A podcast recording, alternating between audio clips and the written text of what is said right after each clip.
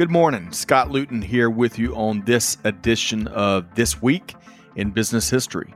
Welcome to today's show. On this program, which is part of the Supply Chain Now family of programming, we take a look back at the upcoming week and then we share some of the most relevant events and milestones from years past. Of course, mostly business focused with a little dab of global supply chain, and occasionally we might just throw in a good story outside of our primary realm. So I invite you to join me on this look back in history to identify some of the most significant leaders, companies, innovations, and perhaps lessons learned in our collective business journey. Now, let's dive in to this week in business history.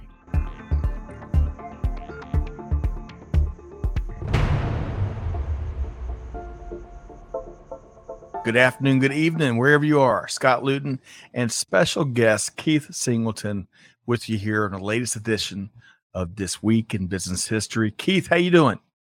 I'm outstanding. What's going on, Scott? It is so good to see you.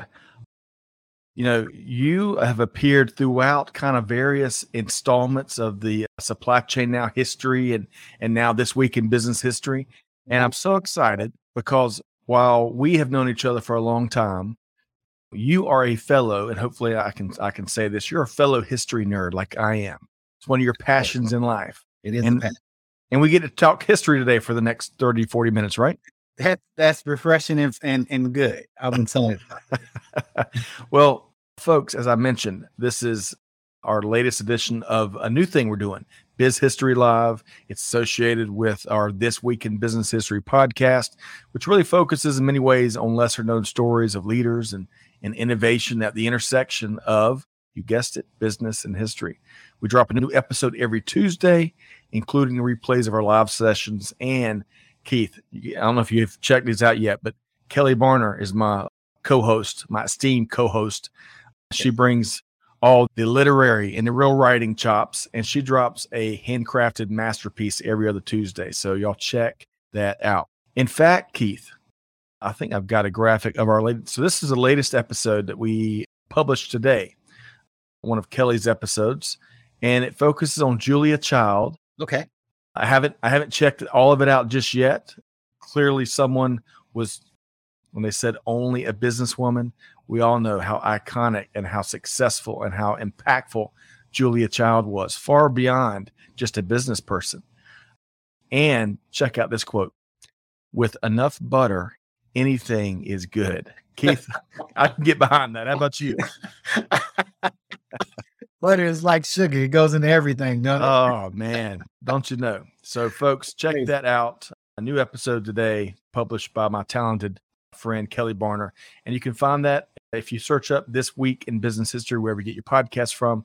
You can check that out and subscribe so you don't miss a thing. But Keith, today with this newer aspect of our biz history programming, we're live. We're live across, uh, I think, five social channels right now. We welcome comments from folks as they want to comment on the, the stories we're going to be talking about. We've got four interesting historical moments to share today. Is that right, Keith? That's right. Now, I brought my four. Did you bring your four? Kidding, kidding, kidding. Don't get me. We've got four good things, and I bet we're going to be sharing some things that folks haven't, you know, connected dots on. I was surprised by some of the research we did. So, with all of that said, Keith, we're going to dive right in. Let's do it. You ready to go? I'm ready to go. All right. So this first thing, I'm going to pull up this graphic for a second, and folks can kind of check this out as I go through this. Number one on our list today, we're talking titans of fast food. Yeah. So some folks may not know Wilbur Hardy was born August 15th, 1918, in Martin County, North Carolina. Keith, after leaving the family farm with a dream of becoming a musician, I think we all have dreams of becoming musicians at some point or the other, right? Wilbur ended up serving in the U.S. Navy, and Keith, I believe you you were a, you're a Marine, right? Marine veteran, right? Don't yep, absolutely okay. right. Marine Corps. See, we just kind of established some kindred spirits between you and and this story on the front end that we're uh, going to walk through. So after World War II, Wilbur Hardy found himself working as a grill cook at a restaurant. So as we're going to about to find out, that experience was critical because it planted a seed in his mind that he uncovered a new passion. He wanted to become a restaurateur. I think I said that right. And of course, an entrepreneur. So by the late 1950s and early 1960s, Wilbur Hardy opened five different restaurants along with his wife, Catherine, including something called the Silo in Greenville, North Carolina. In the early 1960s, Wilbur heard about a restaurant, a little known restaurant, that had just opened in Greensboro, North Carolina, and it was generating a ton of buzz. Keith, any guesses in terms of what restaurant you think that might be? Guesses wise, I mean, we've all we all know the Ray Kroc story at McDonald's. Yes, it's the gift that keeps on giving. Uh, that Ray Kroc story. Mm-hmm. So, as Keith guessed it, Wilbur Hardy Wilbur Hardy. I keep wanting to say Wilbur Marshall and, and switch it and say Harder Wilbur. No, Wilbur Hardy decided to take a trip to that McDonald's on Summit Avenue in Greensboro and check it out for himself. He would park kind of in a out of the way spot and just observe a lunch service at McDonald's on a Sunday morning. So Keith, he was stunned. Wilbur Hardy was stunned that the business did about 170 bucks in an hour which may not sound like a lot, but you got to consider two things. That was 19 mid 1960s dollars, but number 2, the hamburgers Keith were 15 cents. Right. That's a bunch of burgers in an hour, right? Bunch of burgers. a lot of volume. yes, that's right. And efficiency and order and that's this. P- that's right. Processes and and of course popularity. So he after he had that eureka moment, Less than 11 months later, using what he learned from studying McDonald's and his restaurant experience, Wilbur opened the first Hardee's hamburgers in Greenville, North Carolina. Now, he chose that first location because it wasn't far from East Carolina University, and he kept the menu simple, focused on burgers, fries, mm, fried apple pies. Right. He, Keith, we're gonna get in trouble talking hamburgers and fried apple pies, right? And shakes. Let's make it worse. Milkshakes. So Wilbur Hardy also heavily marketed the char grills that he installed, and that was a differentiator in his in his view. It would help bring more flavor to the Hardee's burgers versus the McDonald's competition. Better tasting burgers, he thought. So the response, Keith, was overwhelming. And this this may not be the this image here. I believe is the first one. If it's not the first, it's one of the very first ones, right? One of the first Hardee's hamburgers. So I want to pause just a second. So Keith, you you grew up. I, I always want to go to Oklahoma, although I know you've got roots in a couple of different places. Right. Have you have you had Hardee's around you, whatever journey? Because really, it's predominant in the southeast and the Midwest, I believe. It is. I mean, uh, you know, it's interesting if you do some research on this. Later, Hardee's would combine with the name Carl's Jr. Yes, and in Oklahoma City, it had one of the first stores that had that offer. It was one of the cities that offered both Carl's Jr. and Hardee's. Yep. I didn't know that, so I did grow up going to Hardee's. Okay, I did grow up on. it's a man. You start connecting the dots, and it's a really small world. And and and and blessed be the ties that bind. Always comes to my mind. A phrase does. So going back to this, the Hardy story, you know, before some of the expansion that Keith just alluded to. So immediately, right, right out of the gate, especially having already had restaurant experience and and having all the success of the movement that was at the time, you know, this fast food quick service was as a new notion, right? right?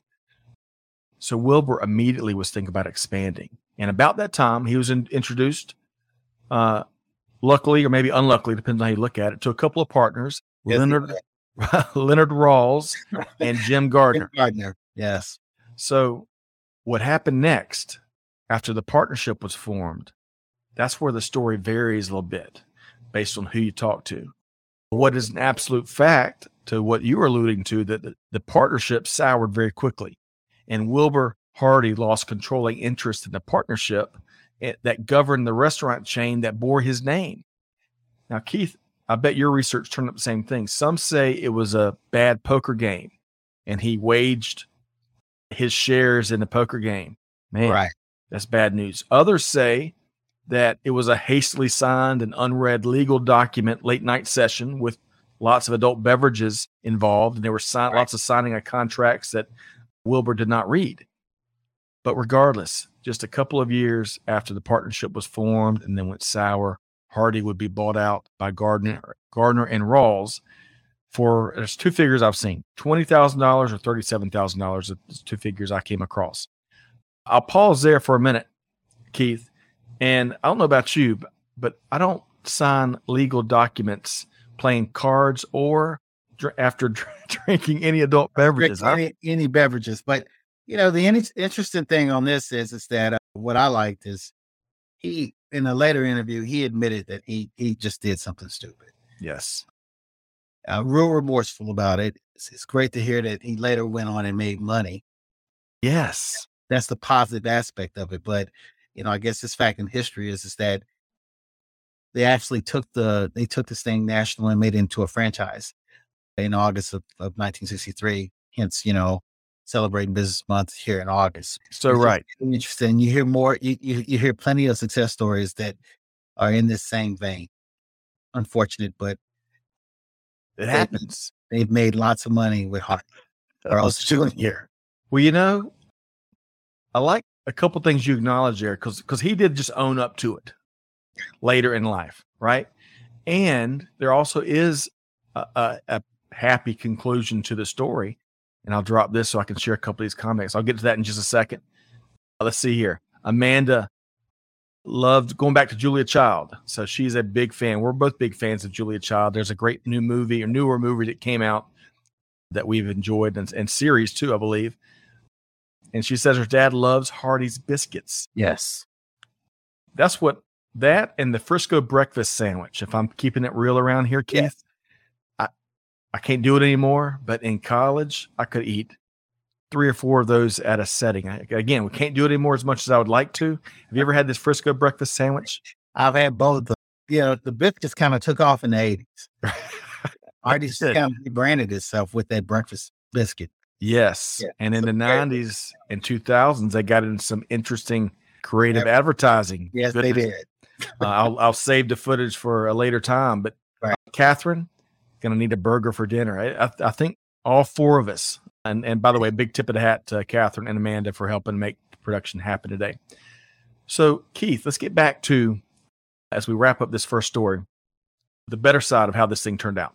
So, as Keith mentioned, you know, 18 or over 1,800 locations that exist today across the southeastern Midwestern U.S. That's Hardee's and, and, and Carl Jr., I believe. Hundreds of millions of revenue, just under a billion dollars revenue in 2021.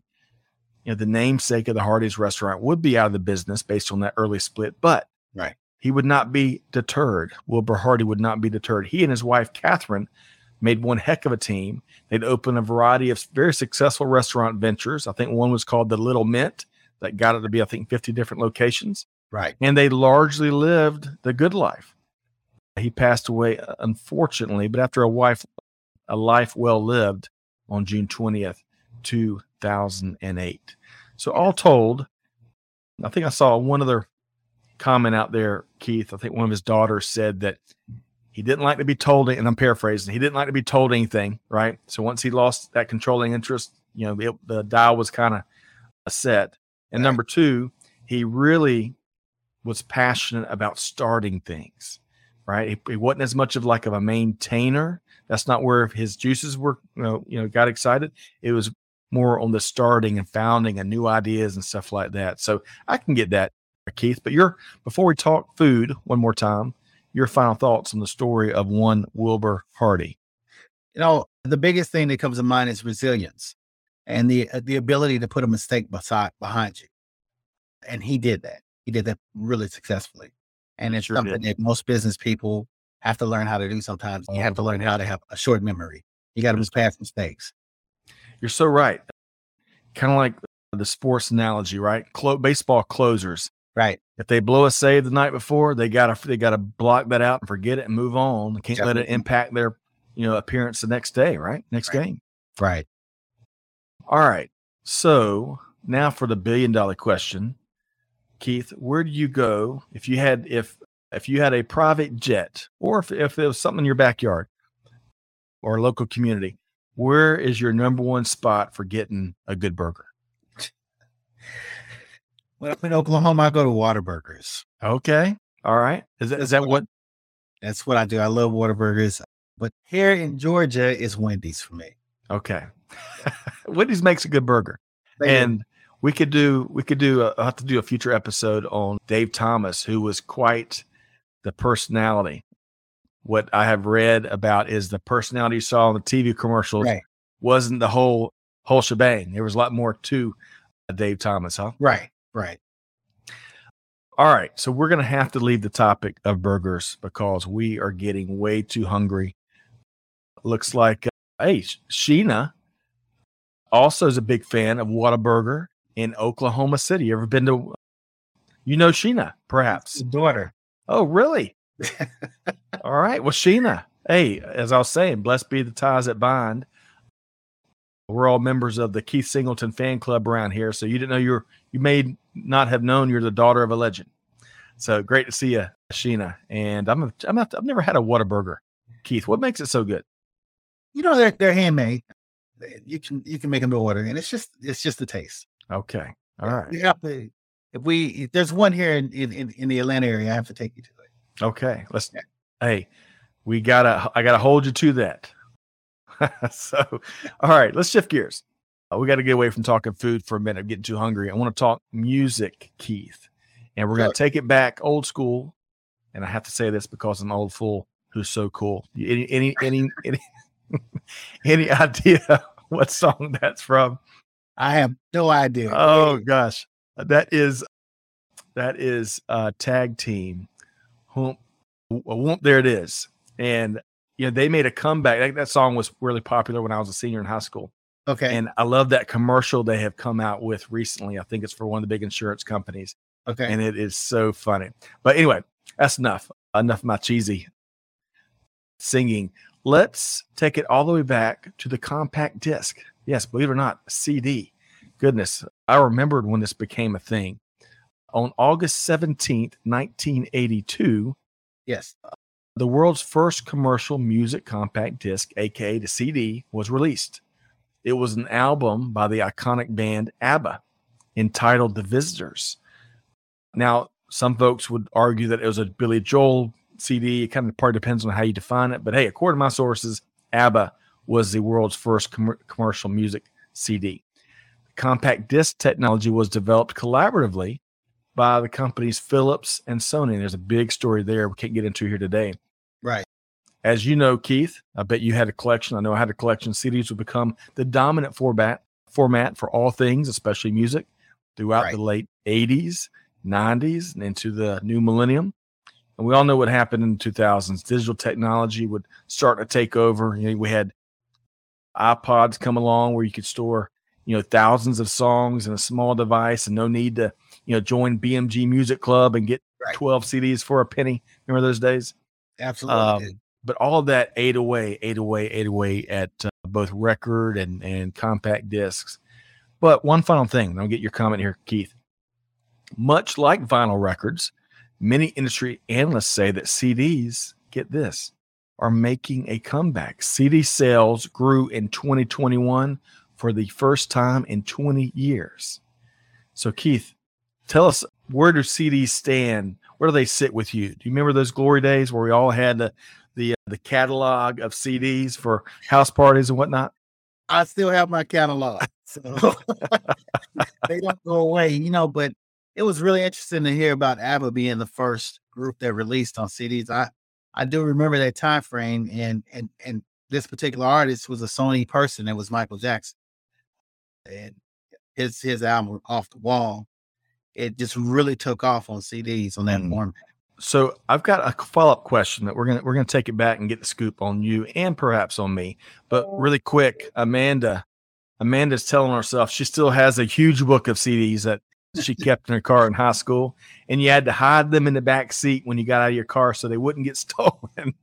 Yeah, that was that was you know some of my bigger catalogs you know, I want to say it held probably 60 CDs. And, and gosh, for a while there, you get, it'd be 15, 20 bucks for a CD. So that was a, that was a bad day to get your CDs stolen. Mhm. And she also confesses she got a lot of CDs from BMG.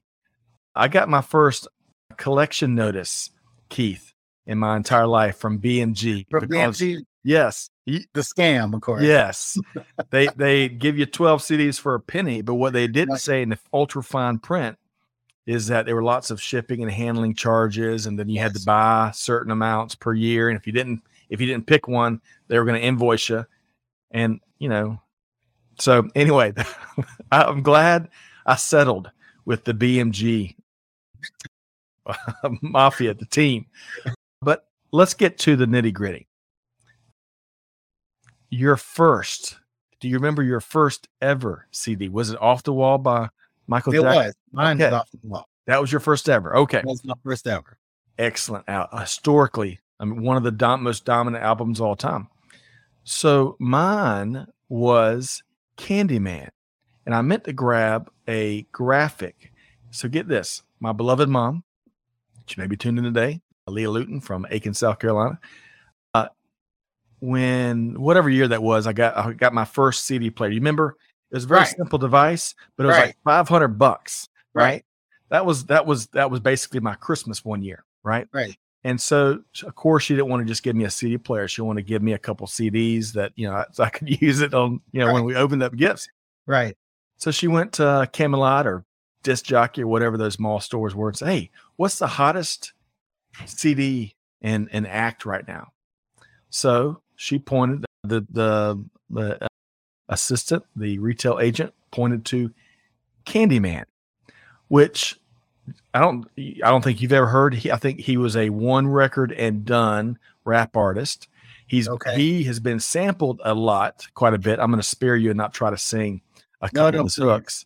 But Go ahead and give us. Go, go, Uh, no, no. God, come on. oh no! But I hear Amanda laughing around the corner because she knows how bad. The first time I tried to drop a line or two, but Candyman, picked out by my mom, was my first CD. Okay. and we wore that thing out, whatever the winter and uh, the winter and summer of I don't know 1992 or something. So we'll see. We'll have to, I have to go find the original somewhere in one of those big catalogs. Okay. Catherine would keep mixtaped CDs in her car for all the long drives. You ever make those mixtapes? Made the mixtape. Okay, all right. Amanda, lots of people got their first collection notices from BMG. Thank you for bailing me out, Amanda. Makes me feel a little better. Her first CD was the Cranberries. Do you remember that group? Uh, Ling- Linger. Linger was their, I think, their first hit, and it was it was nice and slow and kind of flowed. And then a lot of other stuff that they released was very upbeat. Right. Um, no, great, great group, Cranberries. Okay, so we have talked burgers. We've talked about the Wilbur Hardy story, and and Sheena, hey, I'm looking at you. Hey, what was your first CD or your first album or your first uh, maybe song you downloaded? Love to get the scoop on you. But we talked burgers and Wilbur Hardy. We have talked compact discs, including some of my skeletons from the closet. Some of the CDs we'll probably never see again. Let's before we move on, we got two more stories we're going to get through: mail order catalogs and a great book that Keith and I both read as a kid. But the shippers group, Keith. You know, I've known you for uh, quite some time, going back a couple decades. Uh, You've always done some big things in supply chain. I've loved our practitioner conversations through those years. So tell us what the shippers group does. I mean, we're 3PL, mainly in, in warehousing and transportation. Currently, where I work at, I work in Jonesboro, out of the Jonesboro facility, and I am actually doing work for Frito Lay. So, repackaging and, Yep. and and sending product both to the to the uh, to the manufacturing site and to some customers. So Okay. that is what I am doing right now currently. Big name, big brand customer, making it happen. As all, but Keith, ever since our first conversation, you've been making it happen. So we're gonna have to catch up in person. It's been a long time ago. Uh, we, we were talking about uh, pre-show. We were talking about those. Um, we would meet at the Cheesecake Factory in the Yes, perimeter area of Atlanta for some of those conversations. That area looks a lot different now, right, Keith? a whole lot different. A whole Well, lot different. Big fans of the Shippers Group. I'm, I'm, known some of your colleagues there over the years. Great group, and I appreciate you carving some time out to uh, talk history with a fellow history nerd here today. All right. So, speaking of supply chain and shipping stuff, that's a perfect segue, unplanned segue, Keith, for our next, our third item of the day. So, what did folks do before we had Amazon? Well, we order from these things. Yes, we did. Look at these things. So these are these are really old. We order from mail order catalogs. So now while most folks may think of Sears when it comes to the big old catalogs, the first company to publish one might surprise you. Montgomery Ward published the first mail order catalog on August 18th, 1872. Get this it was, it was, a small group when they launched it. I think I read earlier there's only a handful of employees when they first launched this. Like I think it was like a one pager, right? 1872. Mm-hmm. But by 1904, they had over three million three million customers on the Montgomery Ward mailing list. Wow. Now, even though Keith, this also surprised me today. I didn't know this today. I was today years old, as old meme goes, when I learned this. Even though the Sears catalog discontinued in 1993, which I did know, you can still request and get a Montgomery Ward catalog. I was on their site earlier today, so that really? That surprised me a little bit. So here in the image, before we have Keith comment, the one on the left, you can I, I got the date cut off, but that's spring and summer 1875. So that's about three years after they they launched these things. And one on the right is more from I think 1895. So you'll see kind of how it it evolved a bit there. But Keith, mail order catalogs before long before it was Amazon. That's how, especially folks in the rural parts of the world, got their stuff. Right. That is. I mean, that's how that's, that's how many of the people that lived in some of the front, what was called then the frontier states, that's how they shopped. And interesting to me, I would have thought that the companies like the Montgomery Wards and Sears, we may have had this conversation before, Scott, would have yep. been successful. I know the the Amazon concept really came from those forefathers there of just co- uh, soliciting, collecting information, and driving the marketing aspect of the business through information, you know, sharing. Yep. So, you know, I was reading earlier that, you know, so so to your point, there the big thrust there was getting outside the big cities where folks right. had more options and supplies and stuff, more variety and, and really targeting the rural population, right? Right. Well, the rural stores, general stores and and and like, they hated to see these mail catalogs pop up because of course it was new competition. So they they would host burning parties of these catalogs and give people prizes if they brought them. So, you know, what's old is new again. The competition hasn't gotten any the competition is just as fierce. It's just it looks different, right? One last note uh, speaking of competition, we were just talking yesterday, I think it was, with Greg White and Kevin L. Jackson about how Amazon and Walmart, right, the next chapter of their ongoing competition, right, you know, fight for market share. It is fascinating, Keith, is it? It's it's it's fascinating. It is it's very fascinating. I mean, but you know, today's current co- technology makes it a, it makes it possible to control the economies of scale a whole lot better. Yep. Uh, which helps manage inventories. It's a lot more real time, but it's still it still gets back to the nuts and bolts of the business. What I think Montgomery Ward's really mastered was managing the supply chain, getting things there cheaper, right? And well, not having carryover costs, things like that. That's such a great point, um, because while many consumers and folks that aren't you know in global supply chain as practitioners or professionals or whatever, you know, right. many folks are new you know they've they've really been introduced in in good ways and bad ways over the last you know couple years which is right. really part of the silver lining of this this challenging time we've gone through but supply chains always made it happen I, you think about in the whole value prop behind the the mail order catalogs was it was coming to you at the price you commit you know the price you expect you know right. and and the convenience there and and you know, even a house, as we point out many, many times, right. Sears would ship an entire house to you back in the in the in the earliest days of, of the mail order catalogs. So if there's anything that has been consistent, it is folks in supply chain making it happen. So a lot of good stuff there, Keith. All right. So we're coming down the home stretch, Keith. We've got one okay. more item we want to share with folks. And I think a, a, book that you and I both have enjoyed. I'm going to pop this up here on the screen. And this is Animal Farm by George Orwell. Now, some of our listeners may may be familiar with this book. This was published for the first time. The, the initial publishing was on August 17th, 1945. 45, correct. And we were talking in the pre-show about some of the you know some of the history of that time and what really fueled George Orwell to write the book. And I, will challenge people to go, you know, you can go Google that and, and dive in deep. But this was one of my favorite books as a kid. I want to say we read this in the sixth grade or seventh grade. In a nutshell, if, if folks haven't read it, it or hadn't seen the two movies that have come out, it tells the story of a farm where all the animals rebelled, right? They drove off the farmers off the, the, the, the property. Yes, and did. then the animals, Keith, as we know, had to establish essentially a government, right? Rule right. of order.